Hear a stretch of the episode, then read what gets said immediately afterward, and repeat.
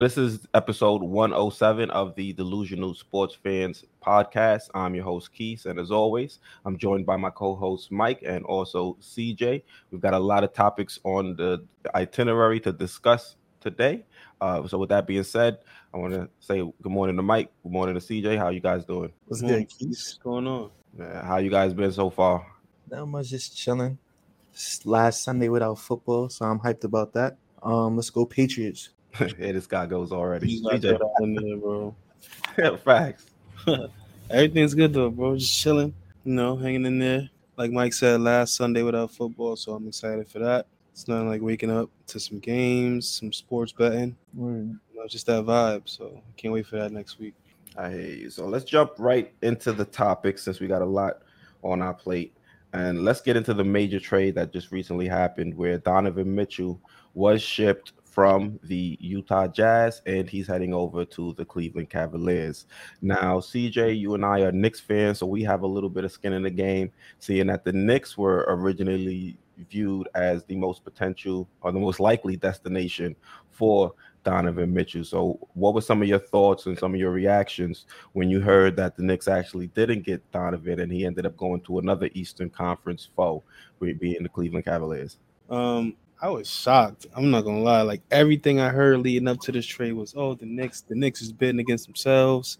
The Knicks got the most to offer.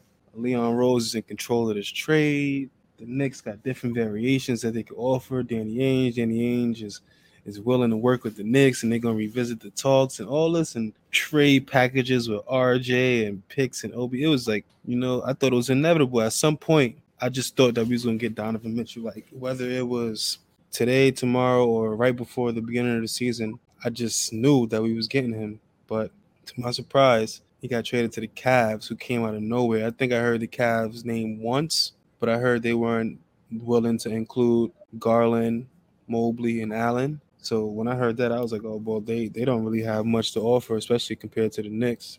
But lo and behold, they put a nice trade package together. They got him. And um, I think it makes them a lot better but I still don't know if they're going to be a top four seed in the East. But I do think they got a lot better. That backcourt is dangerous. Um, two explosive guards, and they got the two big men behind them that can that protect protect the rim. So um, I think I think they'll be a suitable foe um, this upcoming season. I'm curious to see where they'll land throughout the season, um, going into the playoffs. But as a Knick fan, I mean, I wanted Donovan Mitchell, but I didn't want him enough to mortgage everything. Like I didn't want to give up RJ, give up tons of picks. I think what happened with the Rudy Gobert trade kind of messed up the entire market this summer. So I guess Danny Ainge figured, well, if I can get this for Rudy Gobert, then imagine what I can get for Donovan Mitchell. And I just really wasn't eager to give everything up for maybe what ten more wins and maybe a, a seed or two higher in playoffs. So I'm I'm not I'm not mad honestly. What you guys think? Um, when I heard about the well, I saw the trade real quick. I I remember I was out. Um, I was at work. Well, it was like after work, and we had like some happy hour. So I was like glancing at my phone every now and then. Then I seen Donovan Mitchell to Cleveland. I was like, like insert Soldier Boy meme, like Cleveland. I was like, where did Cleveland come from in all of this? So I was like, I'm gonna just wait till later to, to get into this. And then when I looked, um, like CJ had said earlier, um, I saw a alert that said that Cleveland probably was out because they didn't want to include Garland, um, Allen, and whoever else. So I was like very surprised when I saw like this Cleveland trade. Then I thought about it. I was like Donovan Mitchell in Cleveland, and then I looked at like the potential lineup, and I was like, Nah, this team is at eight. Um, so you saying you don't see them in the top four, but I could definitely see them being top four. Um, so I disagree with you with that, CJ. Top four over who? Well, if you look at, if you look at top four from last year, it was um. But uh, you can't do that though, because team there's a lot of a lot of teams made improvements. I agree, but I don't I don't have them ahead of the Bucks. I don't have them ahead of Boston. Um, I don't have them ahead had a health Brooklyn team, and uh, who else? You don't think that Gallinari injury affects the um, Celtics at all? I think it affects them, but I don't think it. I don't think it's going to play a major role like that. No, I think Gallinari will probably be what the the eighth man in that rotation, ninth man. I don't think that's going to be. Like, we got you got Smart, Grant Williams, Tatum, Jaylen Brown, Robert Williams. You got um I mean, but you got to think about it. Before injuries last year, Cleveland was like one of the top Eastern teams, and they just got better for essentially nothing. Yeah, but they were in the playing though. I don't think they go from a playing team to a top four team because of Donovan Mitchell. Hold on, I'm trying to. I don't know why I can't. Let me see something real quick. What you think about it, Keith? How you feel about it? About the trade, I Yeah. As a Knicks fan, I'm glad that we didn't do the deal because looking at what the team was offering back in July, I was like, wow, these guys are trying to give up way too much for a guy that really doesn't put us over the top. Uh, Mhm. the reports were that we were going to give up RJ Barrett, Mitchell Robinson, and also Obi Toppin. And I think that would have been crazy, especially seeing plus picks, especially seeing the type of players that the Utah Jazz got for Mitchell from Cleveland. So me, I'm relieved that it didn't get done, but it still has me very concerned about what the Knicks are going to do moving forward. Because if they were willing to give up that type of package for Donovan Mitchell, that really doesn't make us a contender. Then you know who knows what they'll be willing to offer in order to try and save their jobs. Because you know their job is on the line. You know this season. Mike, I'm ready for you. Mhm. All right, so I'm not putting them ahead of Boston, like I said, the Bucks. I'm not putting them ahead of the healthy Brooklyn with Ben Simmons coming back and Royce O'Neale and the upgrades they made. I'm not putting them ahead of the Heat yet. Um, uh, and I think Philly got better. S- Uh, I, I kind of. I think they can compete with Philly, but I don't. I still think Philly has a different type of pedigree than them, and Philly got better this offseason too. And I put them anywhere between five and seven. So I'd say Philly, the Hawks, and the Bulls. Because if Lonzo come back, remember how that Bulls team was playing last year before all the injuries? They was balling, Mhm. and then the Hawks just got Dejounte Murray. They made an upgrade, so I'm not really quick to to throw Cleveland up there in that top four just yet. I got to see what they look like. I got to see if they mesh. Why don't? Why wouldn't you think they meshed? If if Garland and Sexton was meshing, like why wouldn't Mitch and Garland mesh? But Garland and Sexton, they, they weren't really meshing though. Yeah, they got better when Sexton got out of there. Yeah, once once once Sexton um, got injured and they gave the ball to Garland primarily, let the let the let him run the offense. They got a lot better. But if there was a run, I don't know if it was like the start of last year or the end of, and they was both averaging like twenty, if I'm not mistaken. Yeah, but they weren't really winning too much. I mean that's true, but that's because like that was prior to that um Jarrett Allen trade and stuff too, where they upgraded. Yeah, I mean, I think I, I do think Donovan Mitchell is a way better player than Collin Sexton. Mhm. But I need to see what they look like together. Like they they're both dynamic guards, so I think I think it should work. They both unselfish. I think it should work. Yeah, I'm Um, about to say Garland's a playmaker for sure. yeah, it should work. But they're and both they're Levert's a, play, Levert's a playmaker. Like, they're both what six one. Um, they not, got- not taller than that. who Donovan Mitchell, right? Donovan Mitchell Nah. like six one, bro. Yeah, Oh, He just play big. nah, I didn't know he was that short. Yeah, Yeah, he's, he's short. short. Oh, He's wow. short. He's like six one.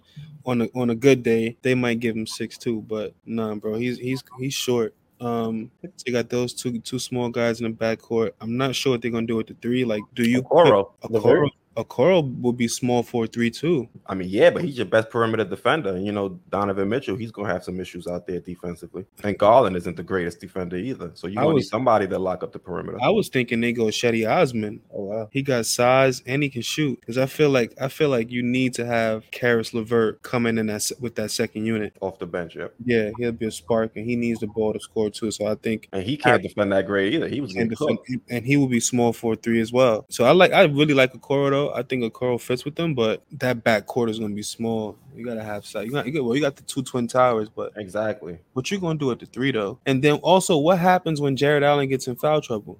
Who's their backup now? Well, you can move Mobley over and then bring in somebody else at the four. That's true too. Now if they now see this is what this is what I'm saying. Now if they play against the Sixers first round and Jarrett Allen's in foul trouble guarding Embiid, you better not put Evan Mobley, Mobley over there. They're gonna put in Moses Brown. Yeah, they got Moses Brown. Oh, oh, barbecue chicken, barbecue chicken. Oh my! yeah, but you acting like Embiid ain't gonna cook most of the centers in the league. Exactly. This is what- like no, it's no, absolutely. This is what I'm saying. This is why I'm not so quick to say they a top four team because But that's just a matchup, though. Matchups, Matchups. Make, make, but just because they might be a bad matchup with the 76ers doesn't mean the 76ers as an overall team is better. They just got to make sure they game plan and get Embiid out of there. If they got other players that can then step up and get them past that, you know, over the hump. I won't say just because Embiid is a, a matchup nightmare that automatically makes the team better than the Cavs. Mhm. Now, now, now, how do I feel? How, how do- how do we feel about say the Cavs have a better record than the Sixers in the regular season, but they play the Sixers first round, and the Sixers beat them four to two in a series? Are we still gonna say, well, the Cavs had a better team? It's just that Embiid was a bad matchup. Like, are we gonna say the Sixers were the better team? It depends on how the series go. It goes if if if Embiid just has a, a singular series where he's going off for 35, 40 regularly, and there's nothing that they can do to to contain him. I'm not going to say the 76ers was by far a better team. I'm just saying the Cleveland Cavaliers had no answer for Joel Embiid. Well, that makes the Sixers a better team then. I mean, with James Harden and Joel Embiid there, they better beat the Cleveland Cavaliers. Yeah, to me, this is more. Uh, this isn't a, a a move for the Cavs this year per se. I think this is a move moving forward because this team is still young. So I think they'll have two, three opportunities at trying to get to the, the final goal of a championship because they still got Garland, who's extremely young. Mobley's on a rookie deal. Jarrett Allen is extremely young. Donovan Mitchell, he's still only what 25. So you're you're gonna have a lot of young players that haven't even or on the edge of their prime growing and developing together. So I think that's more so the outlook of the front office as opposed to how good are we going to be this season? Can we win the championship this season? Right. the the craziest thing to me is like I feel like no matter what have happened would have happened, it was like a lose lose for the Knicks. Like in regards to people that are not Knicks fans, like hmm. if we would have if we would have gave up RJ, if we would have gave up the picks, I'd be like, yo, y'all did the same thing y'all did with Melo. Y'all gave up RJ, y'all gave up all those picks. Y'all mortgaged the fu- mortgaged the future for a guy that's not an all NBA player. Like what y'all doing? And then now it's like, aha, the Cavs swooped in and got him. And I thought y'all was gonna get him. Y'all ain't get him. Aha, y'all stupid for not getting him. So it's like it's nothing we could have done. Most people say, "Oh well, y'all y'all don't draft well anyway, so y'all should have gave up the picks." But Leon I mean- Rose has just done a pretty good job in the draft from what I've seen. It's always a lose lose situation for the Knicks because Knicks gets clicks, so everybody going to throw a, a, a narrative narrative out there that's going to fit them. But for me personally, I'm extremely uh, happy that we didn't go out there and make that type of deal because one, I don't understand why RJ Barrett was included in the deal. You look at what the Cleveland Cavaliers did; they tried to pair Donovan Mitchell with their top five um, pick from 2019. Made no sense for us to try to include RJ Barrett in the deal because you know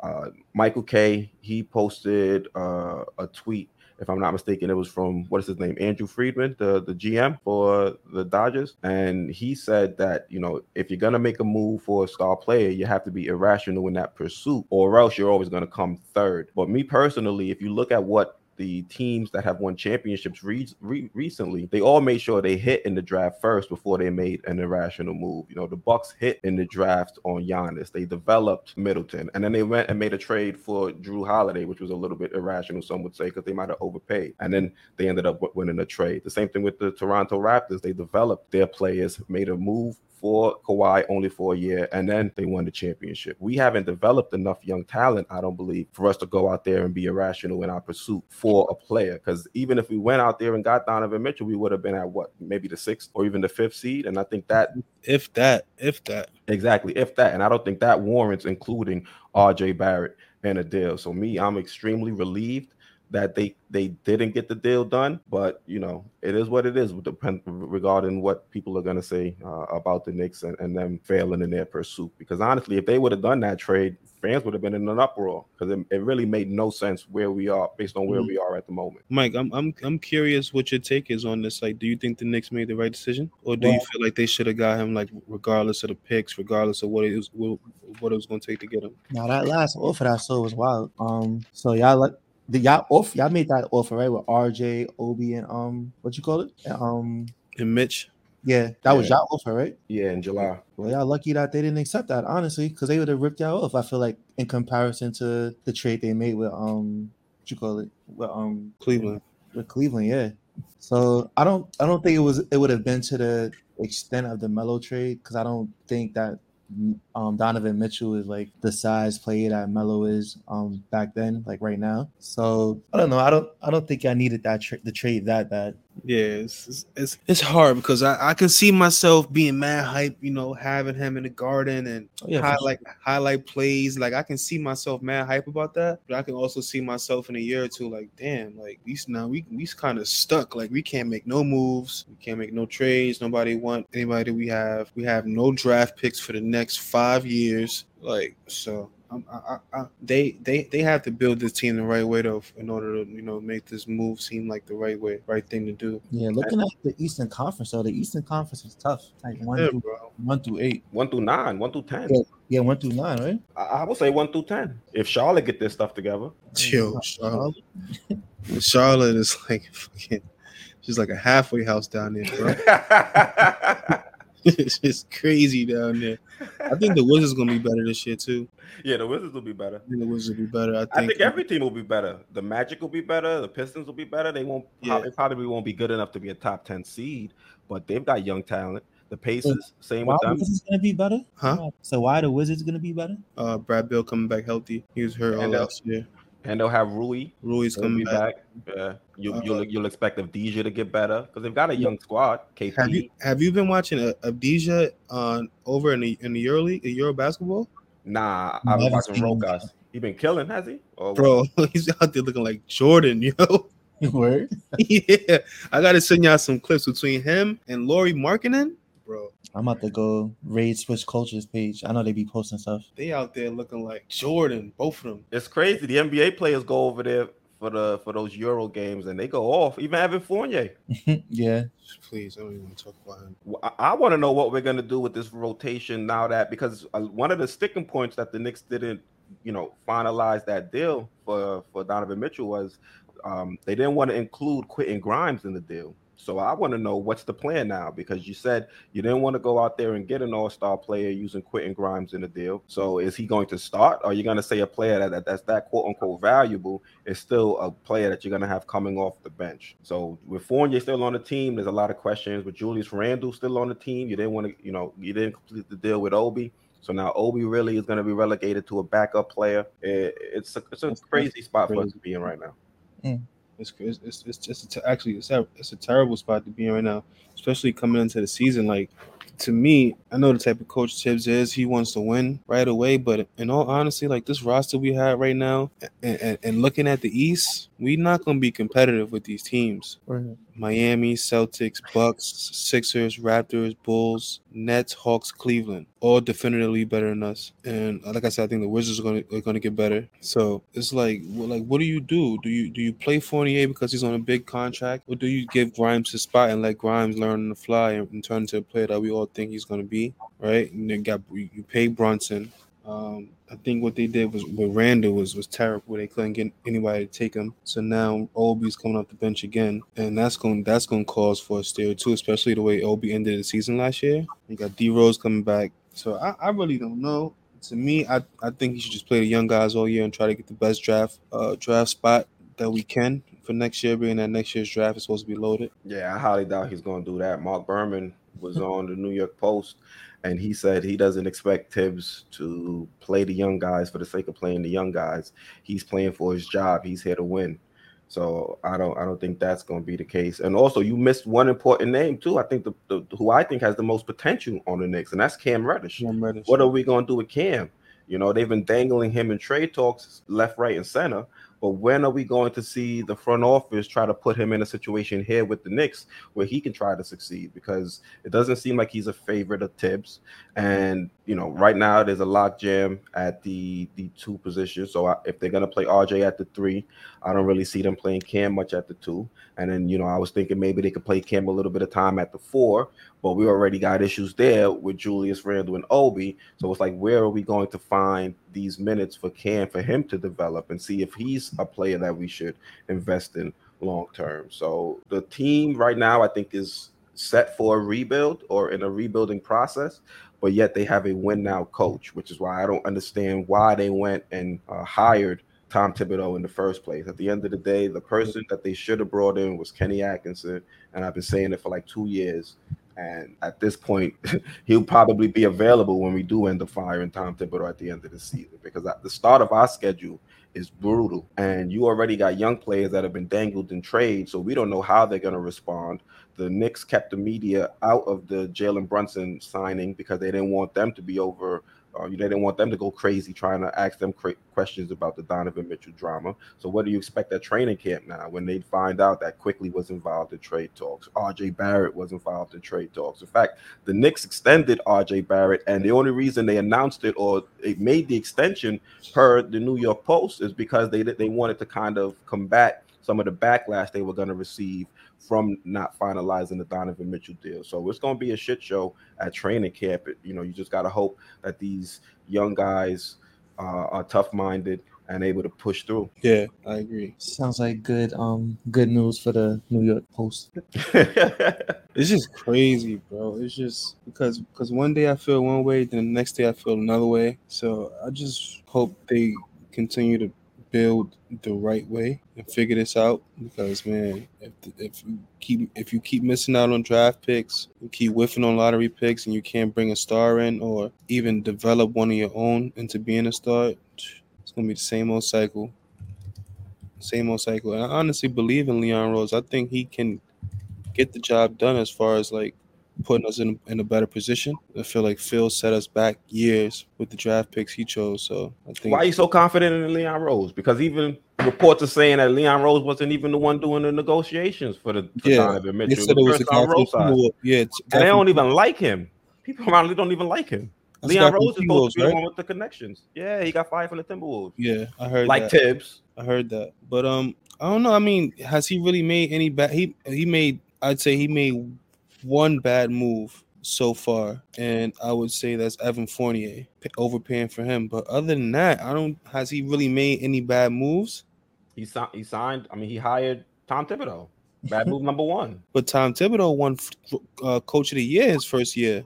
Cool, but it was a bubble year, and it was a year where Julius Randle played out his mind. And I mean, we don't it's hard to say somebody made the bad move when they hired a coach of the year. I think it's a bad move when you look at the squad that we have, which was clearly in a rebuild, and you brought in a you brought in a coach that is, you know, he relies on his veterans heavily, and he doesn't really play the young guys. Also, you say Leon Rose hasn't made a bad move. He spent this entire offseason getting rid of his bad moves from last offseason and he had to sacrifice our picks in order to do it. This is a rebuilding team, and we didn't draft we didn't draft anybody in the first round well, in this in this most recent NBA draft. See, so I wouldn't say Leon. And then this team is is great when it comes to drafting. So the one thing that they actually have been good at, they punted on. So well, with like I said, well, the, the first year, I guess you can say it, it, was an anomaly, but he did get the he did get the most out of his players. Bubble year or not, he won Coach of the Year. We were the fourth seed, competing in the playoffs, and we have been in the playoffs in, in how long? So I can't say that that was a bad hire. This year, he spent time getting rid of the players that he got from last year, but who we we signed Kemba for crumbs. Nobody thought nobody knew Kemba knee situation was gonna be this bad. Like to get Kemba on that deal that we got him, like nobody was looking at that like, oh wow, like they got like you know, like oh they got Kemba for nothing. Yeah, come on, bring him in. I don't think so because we had to attach picks to get rid of him. We had to attach picks to get rid of him. Nerlens Noel, who we re-signed for starting center money, and he never played. But even Alec Burks. But the year prior to that, Nerlens Noel played well when Mitchell Robinson went down. That's cool. So like, we, but we talking about the move to resign him. So the, so when he was originally here, that was all right. He, he contributed cool, but we re-signed him and then he was a bum. So that means the re-signing was a bad decision. But you but uh, half and half, right? Because when you do sign a player to a certain amount of years, you you you're making a projection on the future, and you also basing the, the money and how much their value is based on their performance in the past, which is why Julius Randle got the contract that he got, right? So prior prior to the year that we signed, re-signed Nerlens Noel, he was big for us when when uh, Mitchell Robinson went down. Like he was almost making Mitchell Robinson look expendable. Like he was doing his thing out there. And then when you look at the Kemba signing, it was really nowhere to go but up from Elfrid Payton. So it was like, you know, like Elfrid Payton was our starting point guard, bro. Like nobody thought Kemba was gonna be worse than him. No one. So I think I think being able to sign those players to those contracts and being able to get up off of those contracts immediately, I think that shows that he knows what he's doing in a sense. Like everybody makes mistakes, but that's a lot of mistakes in one offseason. He literally erased the entire offseason from the year before, and he used our draft picks in order to do it. And he got in return draft picks that we thought were going to be able to bring in a star player. And apparently, nobody really thinks those picks are, are worth anything because they're extremely protected. And at the end of the day, if, if they don't uh, convey, then they're going to be second round picks. So, I mean, I understand the thought process when he did it last off season, but if you look at what it did to our young guys and a team that's supposed to be rebuilding, it allowed uh, Tom Thibodeau to play Alec Burks at point guard instead of seeing what Immanuel Quickley could do. You know what I mean? It, it's it's stuff like that that kind of stunted, I think, the development of our young guys. You know, you got Tom Thibodeau, he's playing Julius Randle 30 some odd 35 minutes, and he's not playing well. Meanwhile, we have Obi on the bench that should be getting some burn and and we should be seeing what he can do what he can develop into if we really want to put together trade packages to bring in elite players because we have to showcase our talent mm-hmm. that's that's one of the big things of a rebuilding team you try to hit on some elite players in the draft and those that players that aren't elite you showcase them, you let the NBA see that they're solid players, and then you package them together to bring in somebody. The Knicks, we didn't do that last season. We let everybody know that our young guys weren't good enough to beat out players like Alec Burks or or, or Derrick Rose when he was healthy, even though that was limited time. You know, it's, it's it's hard to go straight into rebuilding form, especially in the year prior to you were the fourth seed in the playoffs with the same exact roster. So it's hard to accept that, like as a coach and as players, like they believe that they they deserve to, or not deserve, but they should be in playoff contention, right? So like, how do you how do you sell to them like you know scratch what I did last year? You know, we we rebuilding for the future. Like nobody's really playing to lose. I think the team would have been better if we played the young players as opposed to some of the too. aging vets. So that's why I don't view it as them saying, "All right, we're taking a step back" per se. I think we'll still be as competitive as we were in the bubble season if we had some of the young guys play a little bit more. The the real reason the team was very stagnant a lot of times was the fact that you know Julius Randle he'd have the ball in his hands and he'd throw up some inefficient uh, mid range or, or long twos. And if we had him off the court a little bit more and we had a guy like Obi who can get up and down the court and help us get some easier buckets, I feel like we wouldn't have had those long stretches where it seemed like we couldn't find any offense. You know, maybe if Quickley was out there at point guard instead of Alec Burks, Quick could have been a little bit better at penetrating and trying to get things started out there on the court. So uh, I hear you when it when you say, yeah, the team was very good the first year, but you also have to look at it that those were uh, that was a situation that was unique, you know, for the most part. And then when the team was finally put in a situation that was more consistent with a typical NBA game, because the playoffs, you know, we shit the bed. So I think that should have been a sign that said, all right, this team might have been a little bit better than it, it really was, and maybe we should try and just run it back and give these guys, uh, you know, long term deals because it's not like they gave them one year deals; they gave them two, three year deals, you know, two years and an option. So that's why we had to attach compensation. If he would have just gave everybody one year deals, I'd have been like, all right, that's you know, I couldn't argue with that.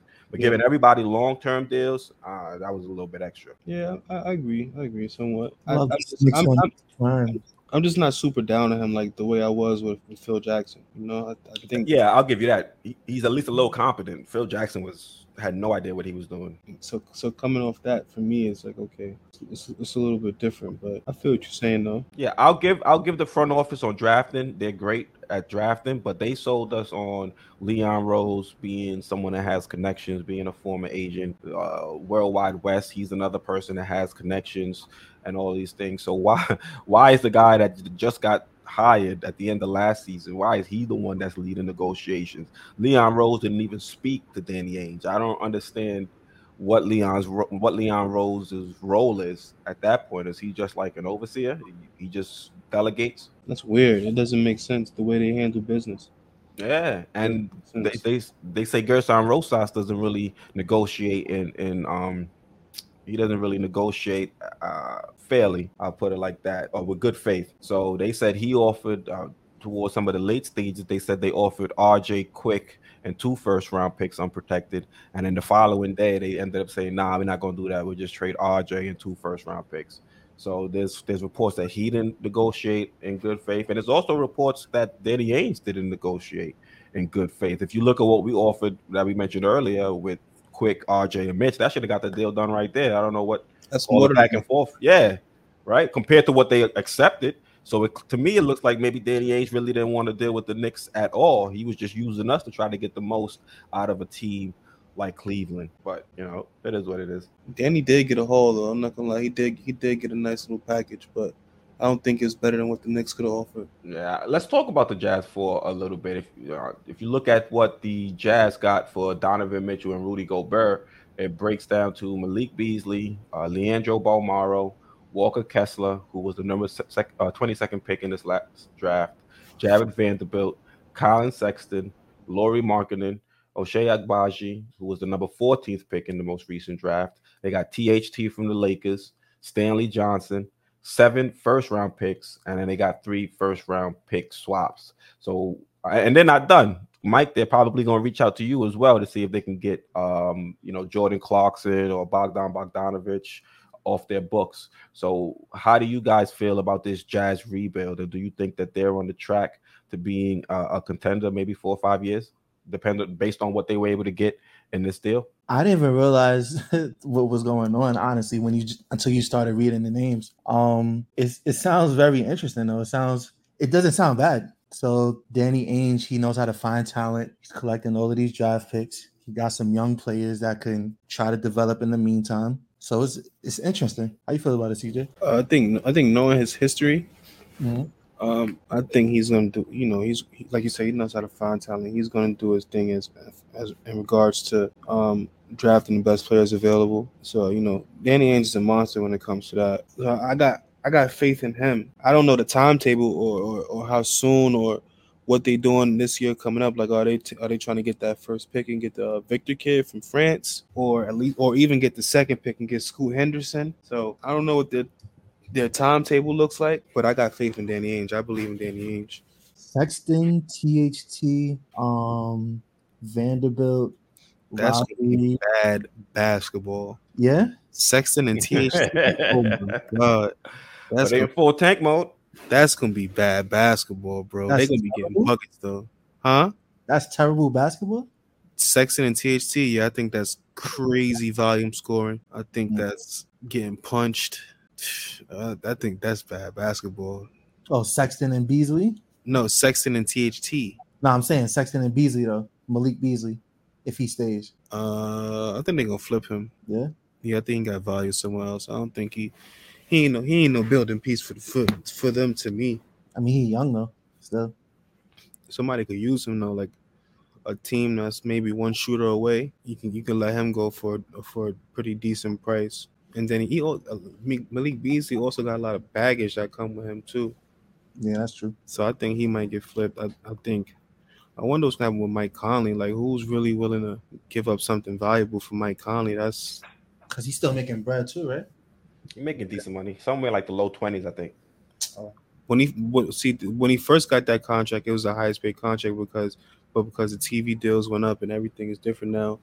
Nah, I think I think he re-upped, didn't he? Let me see. Um, I don't know if he read up or if he's still in that same contract, but I know that that contract he signed with was it Memphis? yeah, that one he signed with Memphis originally, but I thought he was off of that one. Yeah, he signed the he signed a new deal, three years, sixty eight with the Jazz after they traded for him. Damn, that's a lot for him too. Yeah, so he's making twenty two six this season, and then it's partially guaranteed next year. That's a lot. For, that's a lot for him. Yeah, What do what do you, who, who do you think could use him? Oh, Mike Conley, Mike Mhm. Conley, uh, Miami. Um, Kyle Lowry and Mike Conley. the Lakers, I feel like I feel like uh, Miami O Gabe Vincent some some minutes this year. hmm and then they already got Lowry. Who's the team that really needs a point guard right now? Um, And you think he'd start making twenty something million? I was thinking about him coming off the bench, bro. I mean, in the perfect world, he'd come off the bench, but there were people that were saying we couldn't bring Evan Fournier off the bench because he was making 17. You got somebody better than him on the backup. You got you got you got to play that better person. I hear you. I hear you. I just I don't know though. I'm I'm not really big on Mike Conley, but I'm I'm trying to think of a team that might be like either either a point guard away or just a vet away. The Pelicans got a point guard. Isn't it CJ? They got Jose Alvarado. Yeah, but So- he's more defensive. I think CJ might be their point guard. CJ who? McCollum. Oh You got someone me? no, I, I'm- I'm used to hearing CJ like as a two. I don't ever be hearing him as a point guard. That's why I was mad confused. Oh, I mean, they drafted Kira Lewis Jr., but I don't see him starting. yeah, he's more like a two-two. I can see him on the Pelicans then if, if he had to go somewhere. Yeah, because they don't have they don't have a natural. Oh, they got Dyson Daniels. Oh yes, yes, yes, yes. They drafted him. Forgot all that. They got Dyson Daniels. Yeah, curious to see how, how he develops down there. Also got Is he gonna be a one or a two? Devonte' Graham, but CJ gonna have the ball in his hands though.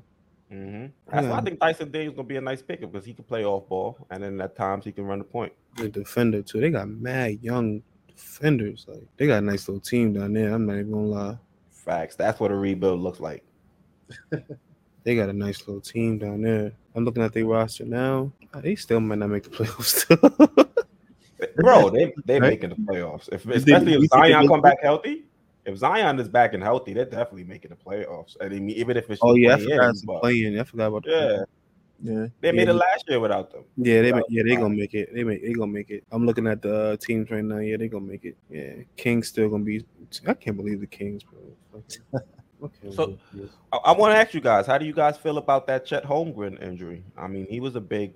We're talking about tanking teams and and things like that. The Thunder they tanked for the most part. They drafted Chet Holmgren, and now he's going to be out for an extended period, oh, for the entire year with a Lisfranc injury. So, what were some of your first thoughts when you guys heard the news that that Chet was already out due to a, a, a injury, and all he was doing was trying to stay in front of LeBron on a on a fast break? even though that's not a small task, I'm making it seem like it's nothing. But still, you know, you're looking at a big man. He should be able to take some of the bumps from even LeBron James. Yeah, I was disappointed. Like I was excited to see him. He was doing well in summer league before they um decided to set him out. So I was excited excited to I was excited to even see him during that little little scrimmage or whatever. Like that would have it was good for the league, but now we got to wait a whole year to see him, and it's going to be the talks of can he come back from this injury, or will this be uh, the first of many injuries? So it just sucks that it had to start so soon. So hopefully he comes back um, better, comes back strong, maybe put on some more weight, um, and we'll be excited to see him again the following season, I guess. Yeah, I thought I, I thought it was unfortunate that that happened, but um, I like to see the, the glass half full. You know, especially with a guy like him. Um, physically, I don't think he's ready for the NBA. I think he has all the skills and the ability to be one of the best players in the league one day. But I think he really needs to get stronger and um and, and catch up with the speed of the game, athleticism of the players, and stuff like that. Especially being being that he's a shot blocker which is which is natural to him. But you know, just like we see and imagine LeBron James coming down the lane and Chet Holmgren is there, like you know, um, We saw it. yeah. I don't, I don't. It's hard for me to see the see the positivity in an injury, but in this case, I I think like this injury, I don't want to say it'll be good for him, but I think the time off would be good for him. It would be almost like a redshirt year where he could use his time to get in the, get in the weight room, bulk up, get stronger, um, be on the sideline and actually see the game, learn the game before he's thrown straight into the fire with a young team. You know, he can. It's, it's a lot easier to to um to to kind of learn the, the NBA game when you watching it up close and personal, you know. So I think I think this time could be useful for him if he uses it the right way, especially since the Thunder they're not on no like timetable right now. Nobody's expecting them to make the playoffs or make a run for the championship. So I think they he should use this to you know get stronger. Yeah, and we've seen other big men sit out for extended period of time and still be able to come back and have solid careers. Embiid, he missed what two years to start his season. I mean his career, and he was able to come back and, and still be a formidable force in the league. Ben Simmons, you know, he's got some mental issues, but physically he seems. Uh, well, no, we can't even say physically. He got the back problems, but it's not a foot issue, is what I'm trying to say, because he missed his first season. And uh, with Chet, you look at his frame, it's a little bit concerning seeing how big and physical the NBA can be, even though, you know, people like to say that the league is soft, but we still see some very physical play from a lot of players, especially the big men and down in the paint. So for him to be able to sit out and, you know, build on his body, try to get a little bit stronger, uh, fill his frame out some more.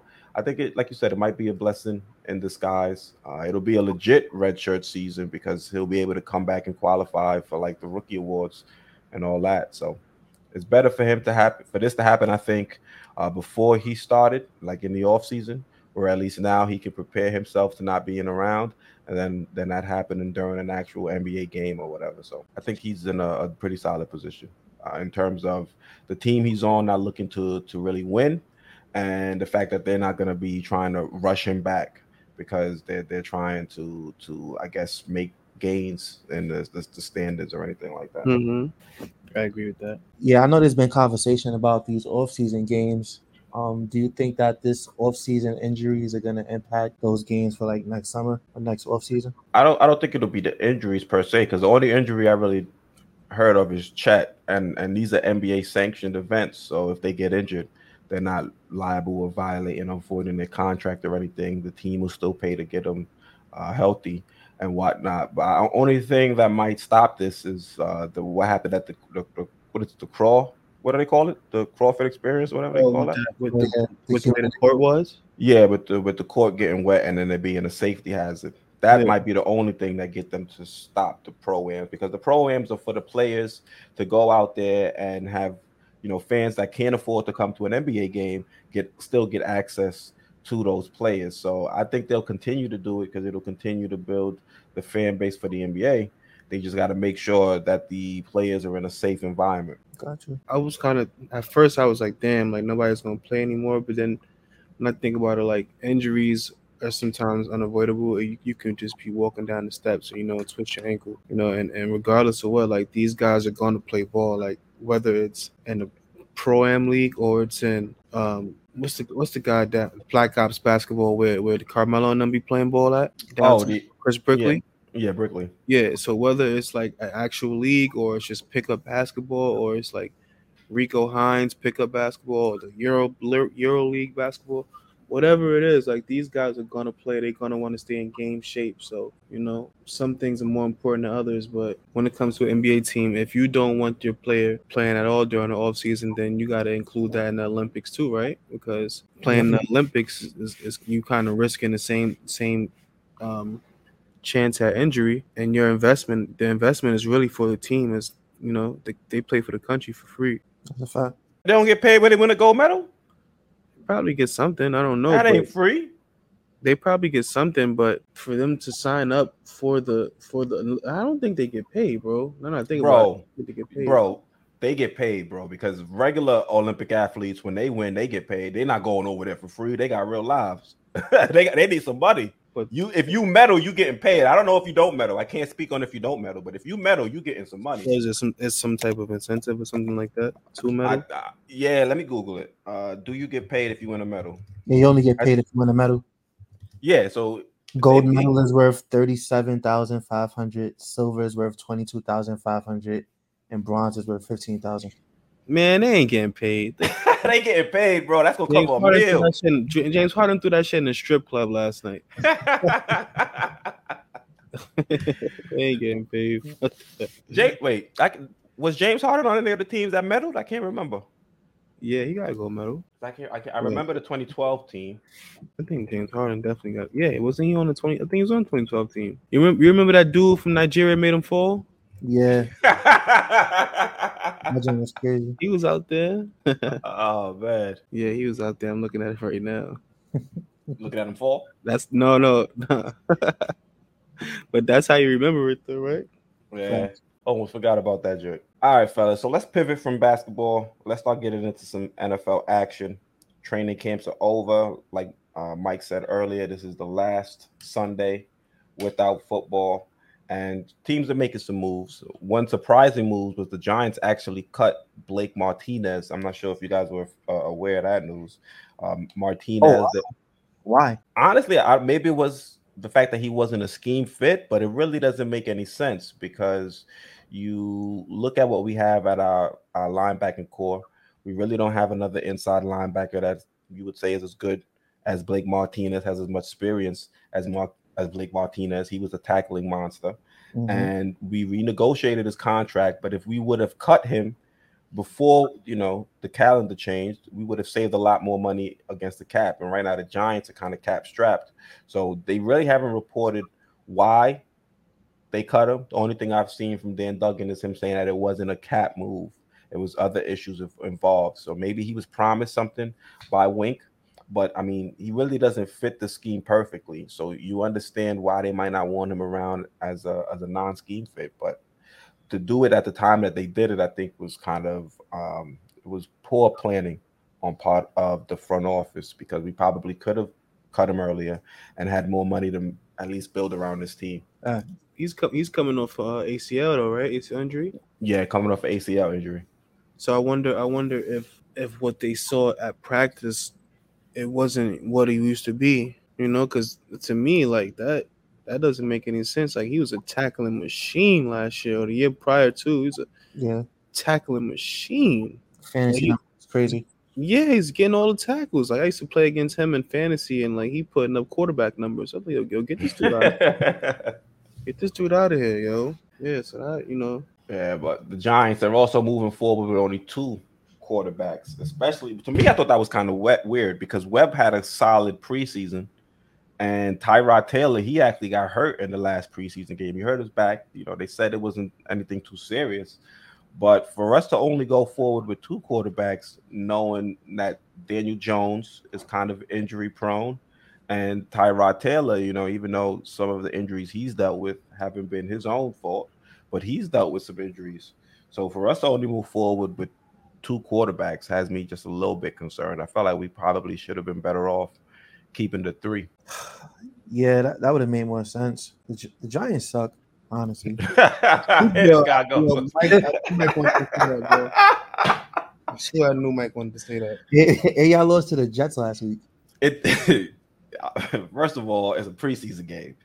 Second of all, our B team, our C team, no, yeah, our C team lost to their B team. So it ain't I'm not something I'm worried about. The what I'm worried about is the offense look like a legitimate, you know, professional offense. And it's been like two years since the the Giants were able to move the football up the up and down the field with relative ease. You know, I finally saw wide receivers open with space and room to run. You know, the offensive line is a little bit shaky because the backups were in, but we saw in the previous preseason game when Daniel Jones was given time, he was able to pick teams apart. So I'm not gonna sit here and say the Giants suck. Where I never saw Daniel Jones pick anybody apart in my life. bro, he was he was like 11 or 14 in the second preseason game. Oh, we talking about preseason. Oh, okay, okay. Yeah, he was, Oh, so he was he was picking the team apart when he was given time. So I want to see how he's gonna look in the regular season. Interesting. I feel I feel bad for laughing because my team is trash too. Oh, the trash, because the last time we was on this, y'all was laughing at me for saying the Giants gonna be better than the Jets. But then the people that get paid to talk about teams, Oh. they got the Giants better than the Jets. So I ain't tripping. They be wrong a lot too, though. They do be wrong a lot, but right now they sided with me, so that's what we running with. Mm-hmm. Because if, if I'm the Jets, I'd be nervous too. Y'all are starting the season with Joe Flacco. Nah, that's very scary. He played in that game against the Giants and he didn't look good. He actually threw an interception. And that was our backups. I don't understand. How he still has a interception. job. Huh? How does he still have a job? I don't know. I don't know. But their, their, their third string quarterback, to me, I think is a better quarterback. What's his name? Mike White or something like that? Oh yeah, Mike White was lighting up sometimes last year. Yeah, I think he's better than Joe Flacco. Yeah, that's disrespectful. And he's mobile. He can get out and move, ma- make some plays with his feet. I like him as a as a backup quarterback. You know. I- I've been hearing that Zach Wilson has a chance to come back week one. Yeah, y'all go ahead and rush him back. Feel free. I hope not, but listen, I don't know. How, how do we have we have to have the worst backup quarterback situation in the league? How do we got Flacco? I'm not gonna lie, Mike White is trash too. I do like five intros in the first half one game. I'm like, yeah. that that was I mean, he had a bad game, but then again, he's not a really a, a starter. I think he's somebody that can come in once the starter goes down and he can play a few snaps or he can play a game or two. But if you leave him out there for too long, then opposing defenses who have a whole week to, to get some film on him and a game plan against him, they're gonna probably be able to have their way. But for somebody that you just need to come in, if the quarterback is dinged up a little bit and needs to take a breather, or he's out for a game or two, I think Mike White is a solid option. I guess. Quarter, quarterback goes down in the third quarter, he comes in the fourth and lose the game. I mean, but the thing is, how you look around the league, how many backup quarterbacks do you look at and say, all right, that's a player that I- I'm not going to be too concerned if my starter goes down and we have to hold on to a lead?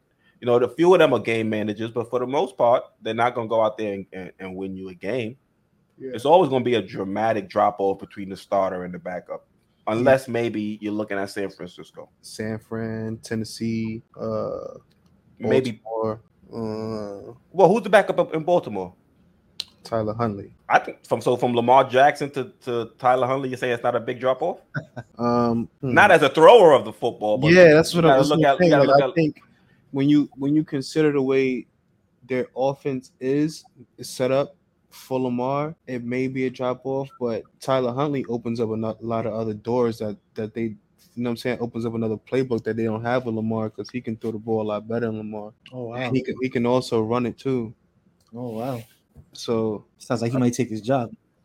nah, he's come on MVP. He's not gonna take his job, but I think he could be a starter somewhere else in the league easily. Mm, it's a lot of confidence. It's a lot of comp. You like you He's like good, bro. Y'all, y'all didn't see him play last year when he, when Lamar went down. Yeah. he was he was going crazy last year. So was Mike White. Come on, yo, stop playing. Mike White was going off. He had some games. I had one game where everybody was like, "Yo, what's going on?" It had us like, "Are we gonna bring? Are we gonna bring Zach Wilson back?" And then he had that one game when he was throwing to the other team every play. Yeah, like, Get this dude out of here.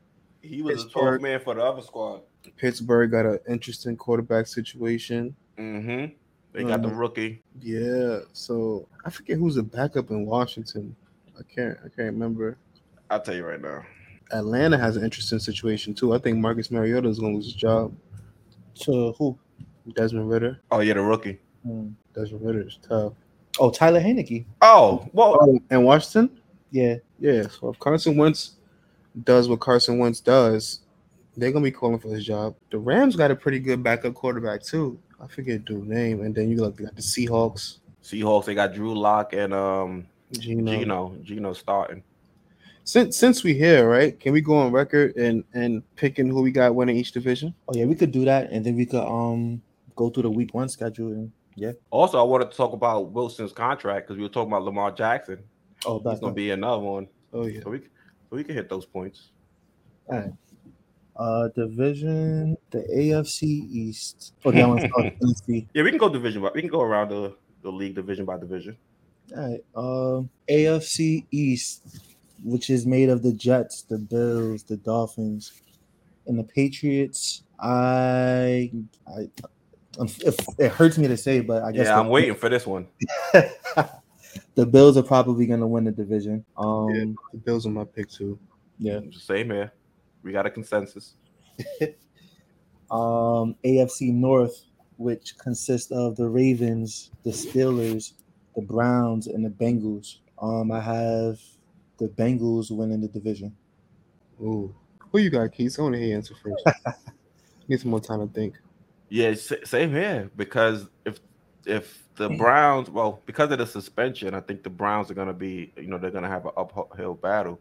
But me, P- Pitt, honestly, I'll go with the Bengals. I think it'll be the Bengals. You've got Joe Burrow coming off that Super Bowl run. I think he's gonna be better. They they've made some tweaks to their offensive line to try to keep him protected. So I, I think the Bengals are gonna be a, a team that's on the up and up, and they're probably gonna win the division. I was leaning. I was leaning toward the Ravens because Bias. because of that defense. Their defense is better than the Bengals' defense. But I'm thinking about what the what the Bengals did to the Ravens last year. Both times they played them, they destroyed them both times. So I, I'd probably just go with the Bengals. That's a safe pick. Ja'Marr Chase is about to have another year. Facts. We got another consensus. All right, so we got we got the Bills and the Bengals. AFC South consisting of the Texans, Titans, Colts, and Jaguars. Um, I'm going Colts. Yeah, I'm going Colts. I don't think the other option would be the the, The the Titans? Titans. Yeah, I don't really believe in uh, Ryan Ryan Tannehill, and I think Derrick Henry just got another year older. more wear and tear on his body. So Yeah, I gotta go Colts. I'm gonna go Colts. I think Matt Ryan makes him a lot better.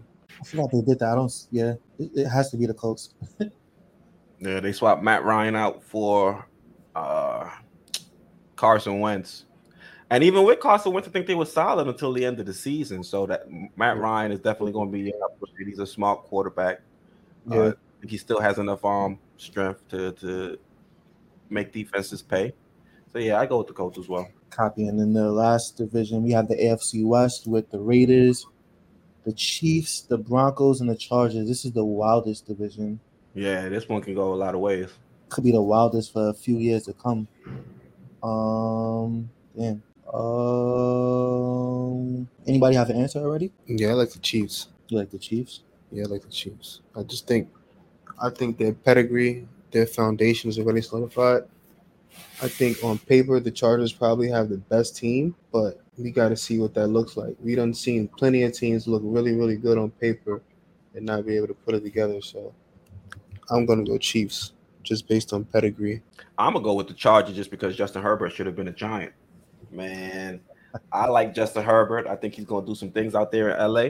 So I, I, I'm I'm a big fan of his. I'm not even going to front. I really wish the Giants would have Mm-hmm. picked him when we were. uh Actually, he's kind of spurned us. He curved us. Giants were actually supposed to to get him in the draft, but he decided to stay an extra year. But yeah, Yeah. I'm gonna go. I'm gonna go with the Chargers. I ain't gonna- I ain't gonna hold you, Quis. I think I might go Chargers with you.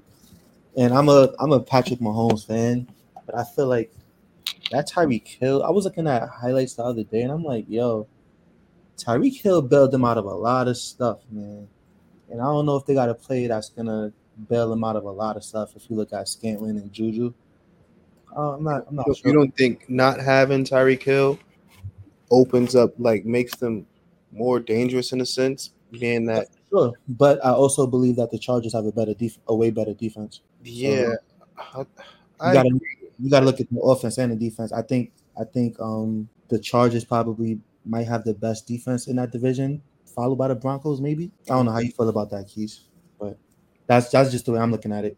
Offensively, we already know all of these teams are gonna try to put up points. Mhm. So it comes to looking at the defense. that's a good way to separate it, but it, I just I don't no I don't believe in the Chargers coach either. He had a lot of um, blunders last year with timing. Questionable game management. Yeah, so um, that's him. Justin Herbert is Justin Herbert. He's going to do him, but he's still young, so I expect him to make mistakes. And like I said, all the names that they have, all the players that they have, it looks great on paper, but I need to see them put it together first. I need to see him do it. Like it's not to me, it's not like a Tom Brady going to Tampa Bay situation where you know no matter what, Tom is gonna hold things together. And you know, Tom is the GOAT. Like he knows what he's doing, he knows how to win. Justin Herbert doesn't really know how to win yet in the NFL. Really, none of those guys do. So they put together a nice little all-star team, but not not many winners. I don't know, bro. We gonna see. This is what is this? Um, Herbert's third, yeah, maybe fourth, third. I think Ooh. it's his third because he would have signed an extension by now if it was his fourth. Yeah, he's they're gonna be they're gonna be really good. I'm just look they're yeah, their offense is really good. And they had a winning season last year. I don't know what you're talking about. They don't know how to win. Right. They had they had some bad bad endings to games, but they definitely know how to win. They didn't make the playoffs. All right, but they had a winning season.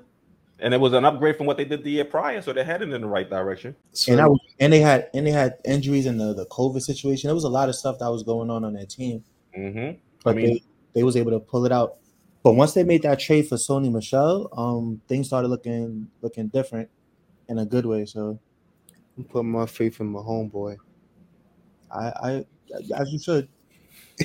Cause you you a Patrick Mahomes fan too, so you just like you don't know what to say. Like, oh yeah, you're right, you know. But uh, Let's let's go to the NFC. We got the NFC East, um, featuring NFC East. My fault. Here we go. I mean, the Cowboys, the Giants, the Eagles, and the Washington Commanders. Eagles. Oh, Eagles. They just made a trade too, right? They picked up um who they picked up. Or did they trade somebody away? Oh, No. they, they, they traded they traded Reagor, Oh, they did, right? the, the wide receiver. They they also made it was Wait, was Reagor in the trade? Where did Reagor go? Minute, many. He went to Minnesota. Okay. So I think they just made a trade with the Saints too. I think they either gave up a safety or got a safety. One of the two. Yeah, Eagles trade for a defensive back. Oh, Yeah, Chauncey Gardner Johnson. The Cowboys lost the offensive lineman, right? Uh, La'el Collins. safety. Tyron Smith. Oh, the injury, you mean? Yeah. Uh, I, yeah. I guess you gotta go Philly. Uh, I'll go. I'll go Eagles too. Uh, yeah, I'll go Giants. Wow. There's no. way. Serious? nah, I'm lying. I was gonna say, what you gonna go on record with that? nah, nah, nah, nah. I'm, I'm gonna go with the Eagles, but that says more about the other teams in the division than it does the Eagles. Aaron Judge just hit another home run. No, lucky you guys. But yeah, the Cowboys, I don't see them making too much noise. They're playing Dak too much money, and they still got Jerry Jones running around acting like he's a GM and he knows how to put together a winning football team. So there's a lot of holes. That offensive line, they're getting older. They're not as good as they once were, once was. Um, Ezekiel Elliott, he's going to take a step back, but he's making all the big bucks. So Cowboys not going to be in it. I don't think they'll probably be the second best team. Uh, I mean, but Go even with Zeke, even with Zeke taking a step back though, Pollard was going crazy last year. Yeah, Pollard was going crazy last year, but I think the offensive line is going to take a step back as well. So Yeah. Pollard doesn't have those those running lanes. I I mean, mean, the, the line was be bad last year, wasn't it? and it's not going to get better. Yeah, it got worse. Yeah, Yeah, and they're missing their. you- Uh, CJ said it, I believe, right? They're missing their left tackle. Mhm. But even when he's on the field, he's still not the same left tackle he was, you know, four or five years ago. All right, so we all picked Philly. So NFC North, we got um the Bears, the Packers, the Lions, and the Vikings. Oh, Packers. Packers. Yeah, Um, I got no faith. I know, I know, you know, Cousins is a devoted Christian, but I got no faith in him. I got no. I got, it's crazy because I really want to say them, but I really have no faith in him either At all. at all. I'm gonna go. I'm gonna go Packers. I'm gonna go Packers. I'm gonna go Vikings. Ooh. Yeah, Yeah, I, I think um with they got a new coach, right? yeah, from, from LA Rams. New coach. Um, I think he's pass friendly, and I know we already know the Vikings is kind of heavy um on the running, so I think it'll be more balanced. I think um what's his name is gonna have a bigger year, Jefferson. Yeah. I think he's gonna have a bigger year, and with the with the Packers situation, their wide receivers, I don't I don't know, I don't I don't trust what's going on over there. So I'd rather put my faith in Kirk Cousins. And I already know I'm a, a, a fan of him. I've been trying to defend him. I couldn't defend him all the time, but I do like Kirk Cousins, and I think that he'll have a better season with the new coaching and Justin Jefferson. Oh, God bless you, Mike. Mike like a lot of quarterbacks. Man. right? As long as you can throw the ball half decent, Mike like you. That's how I play in Madden too. We don't run the ball on the side. I hear you. So now I know how the game plan. Right. All right, NFC South. We got the Panthers, the Falcons, the Saints, and the Bucs. Bucs. Yeah, Bucs by default. I mean, the Saints, their quarterback situation's iffy. They don't have Sean Payton anymore. Falcons, their full rebuild.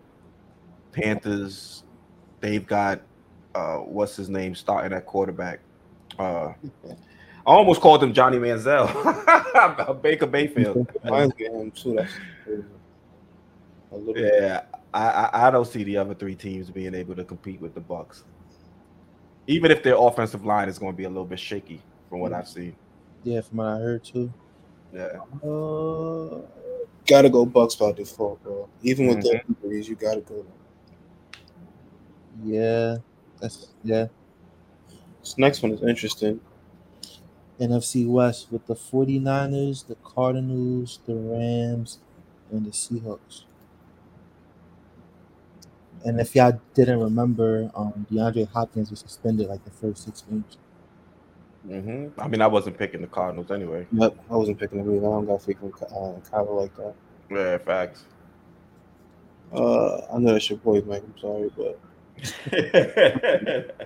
I think I think the 49ers have a chance to be really, really good, and they also have a chance to be really bad, or have a I wouldn't say really bad, have a down season. Um, and I also don't think the Rams are as good as they were last year. Me either.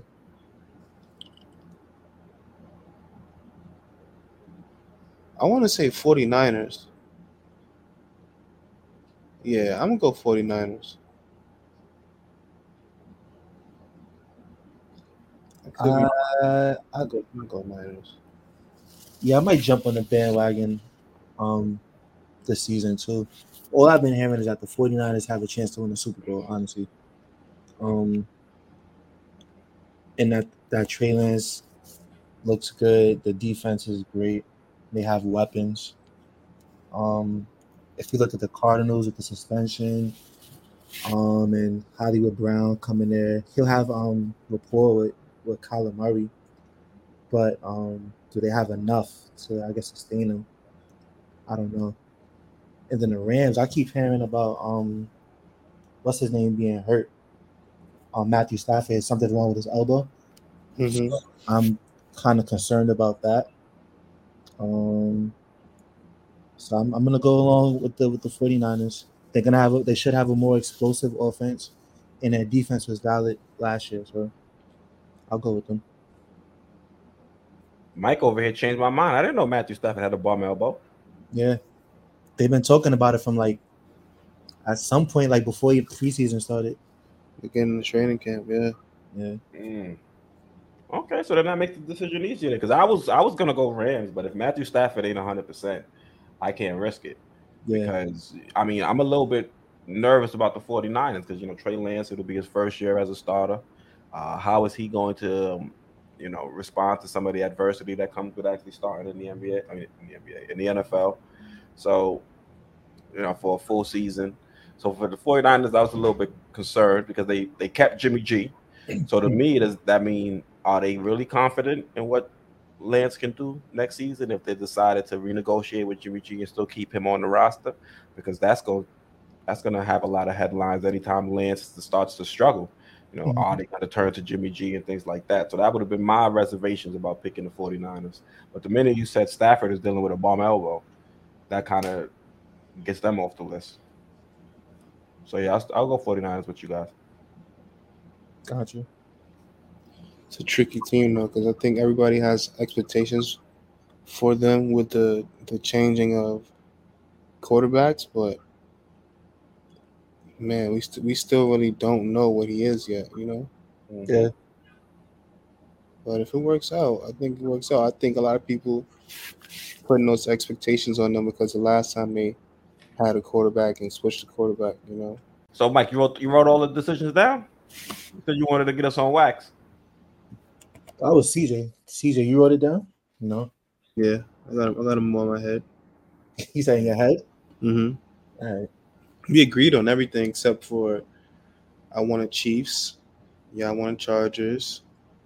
Me and Keith wanted Packers. You wanted Vikings. And everything else we agreed on. But I gotta come back and revisit that Baltimore Bengals thing though. I don't know. We'll see. All right, fellas. Before we wrap up, I just want to find out from you guys what are you guys looking forward to week one? Any key matchups or games you're excited to see?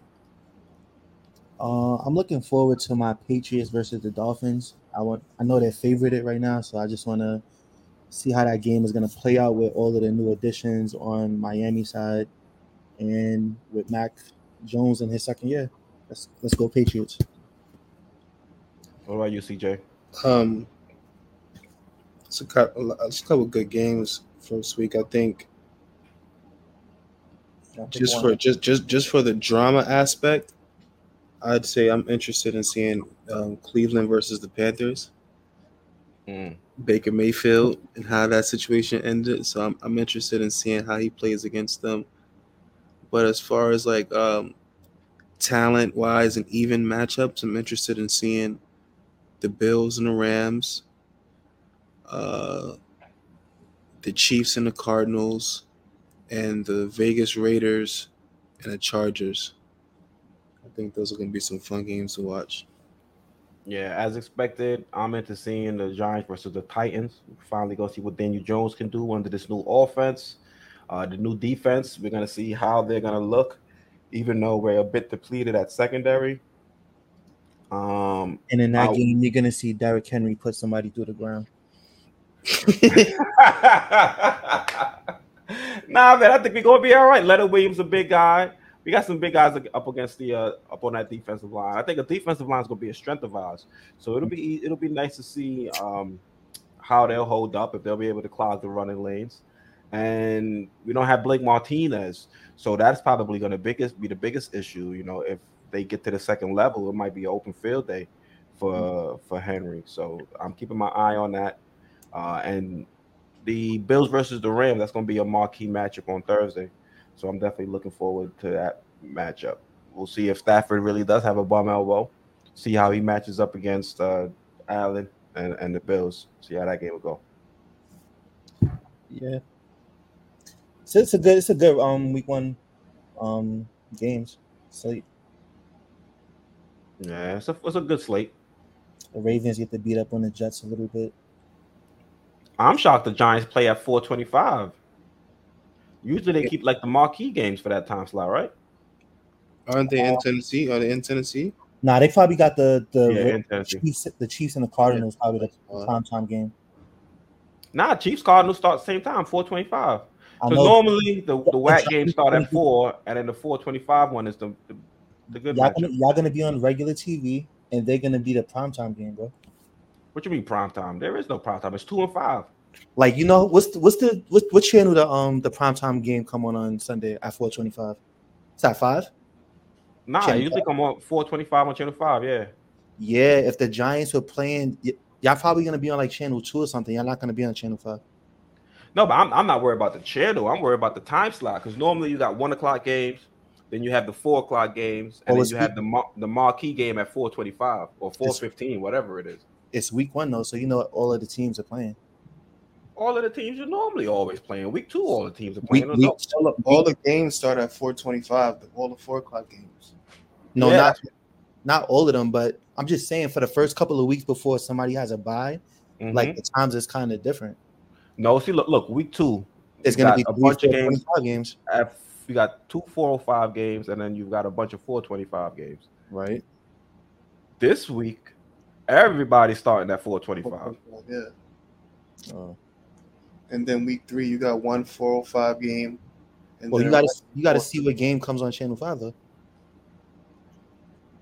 I don't think it's, I don't think it's y'all. Mike just trying to come at us that we're gonna be on the B sch- on the B screen. I ain't worried about that, Mike. I'm just worried about the timing. All right, man.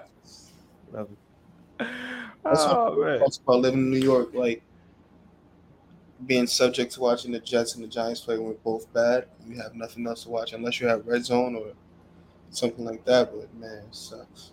Worst part when they play at the same time and they and they suck, so they play at one o'clock every every damn week. Mm-hmm. That's the terrible part. You get around it. Mm-hmm. Just watching bad football on Sunday. It's, it's stressful. Facts, facts. And by the time the good game come on at four o'clock, you be ready to take a nap.